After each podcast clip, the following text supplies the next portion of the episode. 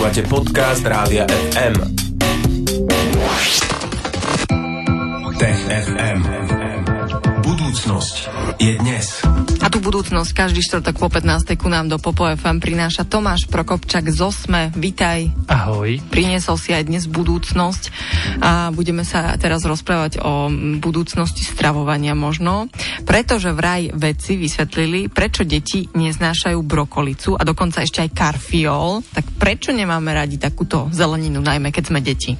No môžu za to tá brokolica, karfiol alebo rúžičkový kel, ale môžu za to aj baktérie, ktoré máme v ústach, ten orálny mikrobión. A ono, keď sa to spolu stretne, tak eh, zistil nový výskum, že sa udeje čosi zvláštne, uvoľnia sa chemické látky a tie sú skrátka naozaj nepríjemné. No, tak uh, si to ešte vysvetlíme a povedz, pozrime sa možno aj na to, že akú rolu v tomto zohrávajú rodičia a akú rolu deti.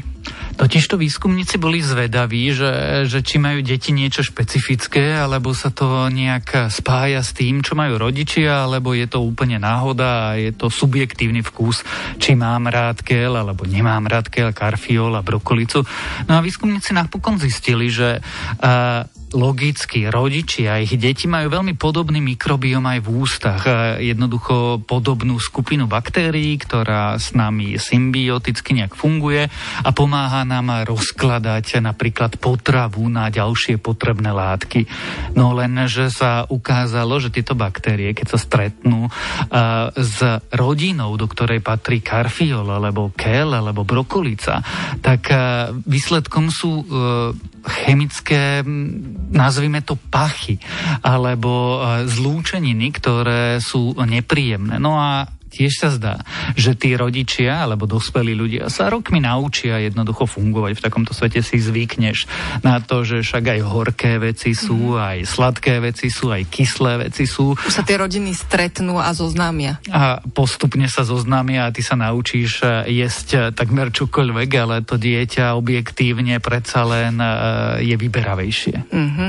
No, takže už vieme aj prečo to teda rodičia zjedia a prečo deti nie. A ešte by si nám mohol povedať, povedať, že ako vyzeral ten konkrétny výskum? Ono to bolo vlastne taká chémia, naozaj nezobrali si do školskej jedálne stovky detí a nechali ich z brokolicu a potom sa pozerali, čo sa stane. Aj keď čiastočne to podobné bolo, zobrali 100 dospelých a detí, alebo 98 a nechali ich hodnotiť rôzne vône, teda rôzne látky a ich vôňu, či sa im páči alebo nepáči. Tie látky a tú vôňu získali analýzou práve práve rúžičkového kelu a karfiolu a brokolice, aby teda vedeli, že z čoho to pozostáva. No a potom a použili vzorky slín týchto dobrovoľníkov a zmiešali ich s s práškom, ktorý pozostáva práve z karfiolu a brokolice a sledovali, čo bude výsledkom. A nakoniec sa naozaj ukázalo, že niektoré sliny, teda orálny mikrobiom konkrétnych ľudí, produkuje látky, ktoré boli výraznejšie alebo menej výrazne na tej stupnici, čo sa tým rodičom a deťom nepačilo ako vôňa. No a nakoniec teda z toho vyšlo, že niektorí ľudia naozaj objektívne majú mikróby v ústach také, že výsledkom, keď sa stretnú s karfiolom alebo s brokolicou je teda nepríjemnejší pocit. A to výskum dokázal experimentom. No a čo nám z tohto vyplýva? Vieme to možno využiť ešte aj v nejakej inej oblasti? Tá prvá rada je, a obe sa týkajú asi výchovy detí. A tá prvá rada je, že keď deťom nechutí brokolica alebo karfiol, tak nie nevyhnutne sú na vine tie deti. Napokon na vine môžu byť baktérie, ktoré tie deti získali od svojich rodičov a im to naozaj nechutí, lebo im to objektívne smrdí.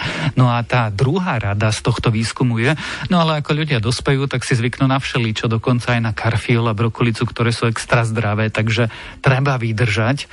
A nevzdávať sa a ľudia potom možno začnú jesť e, pestrejšiu stravu. Mm-hmm, čiže ak nás teraz počúvajú nejaké deti, tak najbližšie, keď im rodičia naservírujú brokolicové niečo, tak sa budú oháňať e, mikrobiómom. Že, že, nie, to, to mne, ob, objek, objektívne mi to nechutí, mami. E, Tomáš, a vedci sa nezaoberali tým, že ako by vedeli tie baktérie nejako zmeniť, aby to tým deťom chutil?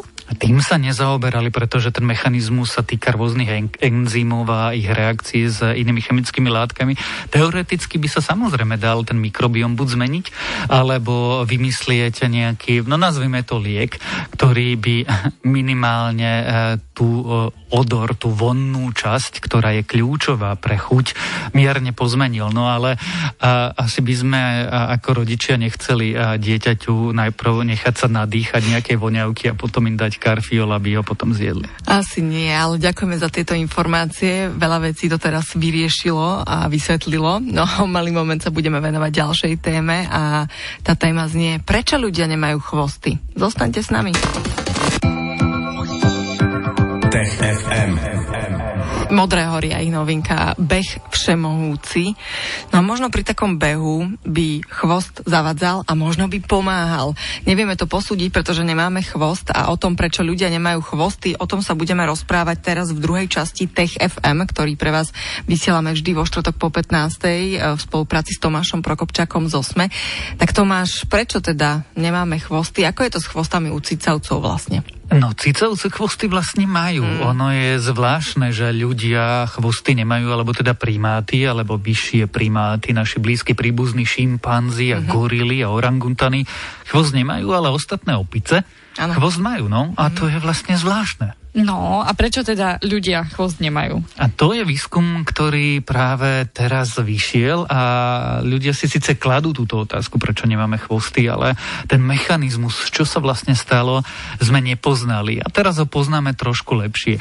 Stalo sa to niekedy pred 25 miliónmi rokov, keď sa naše línie oddelili od línií opic a naše línie, tým myslím náš a spoločný predok šimpanzov a spoločný predok goril.